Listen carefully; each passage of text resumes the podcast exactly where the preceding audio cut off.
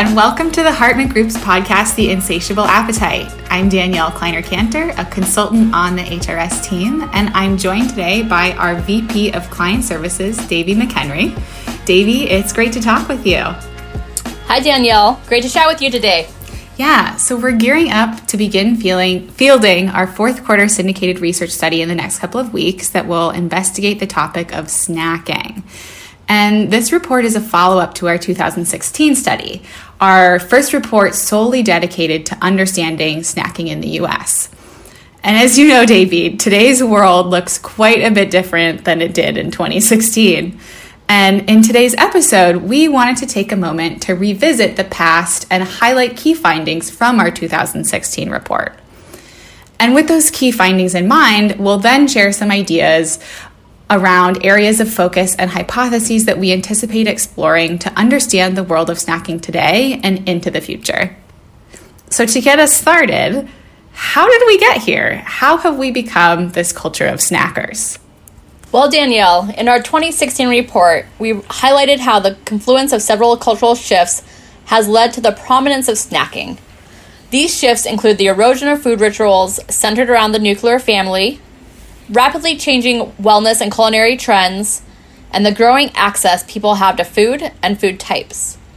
As eating experiences that tend to be individualized and not shared, snacks are able to address consumer needs in ways that traditional meals often cannot. Yeah, and this data point that I'm going to share in just a minute uh, about snacking really illustrates just how essential snacking has become to daily eating for most Americans. In 2016, snacks accounted for 50% of all eating occasions. And so this really shows that consumers snack often, they snack at any time of the day, and they're even replacing meals with snacks. And we know that the confluence of these cultural shifts, like you mentioned, has made us this culture of snackers. So, what shifts did we see in what consumers are looking for in their snacks in 2016? Well, Danielle, we found that consumers expect snacks to do more for them than ever before giving people a sense of personal control and responsibility for their lives, and helping to compartmentalize and meet specific needs. There has been an evolution towards the desire for healthier, more flexible snacking, and highly individual snacking patterns reflect the increasingly blurry boundary between meals and snacks and contribute to what we call a more undefined set of eating occasions. Mm. Yeah, and we saw that half of all eating occasions were snacks in 2016, but the language consumers used to describe their snacks was actually really highly personalized and variable. And which is really different than how there's this pretty strong general consensus, consensus around what a meal is. And one consumer that we interviewed said a snack was actually anything that you didn't have to prepare because preparation meant getting into uh, what they called meal territory. And in our research, we found that over a third of consumers say they often have leftovers as a snack. So, whether cooking is involved, how much is consumed, what is consumed, uh, these kinds of things were some common questions that consumers thought about when thinking about what constitutes a snack. And we also looked at why people snack. And through doing this, we uncovered three primary drivers nourishment, optimization, and pleasure. Yes, and many of these cons- of the considerations consumers make when shopping for snacks do indeed reflect these drivers.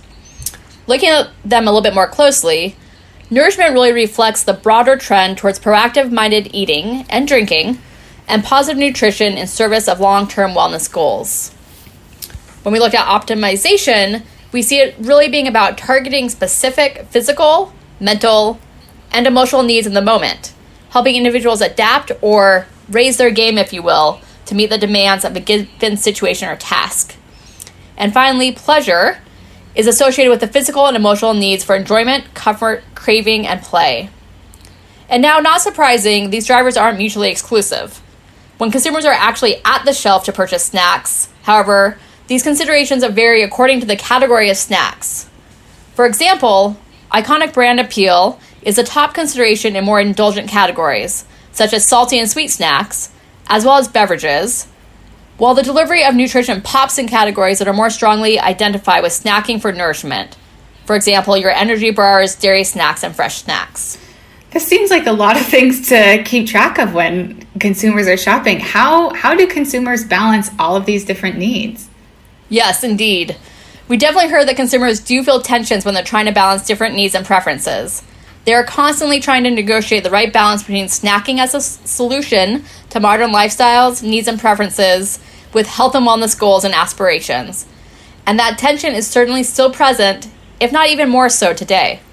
Thinking about consumer snacking experiences today, even though the context of our lives is really different than 2016, the needs and contexts around concepts like wellness or flexibility, as well as balancing different motivations that drive these tensions, continue to remain relevant. Uh, but with time and within the context of the pandemic, have continued to evolve.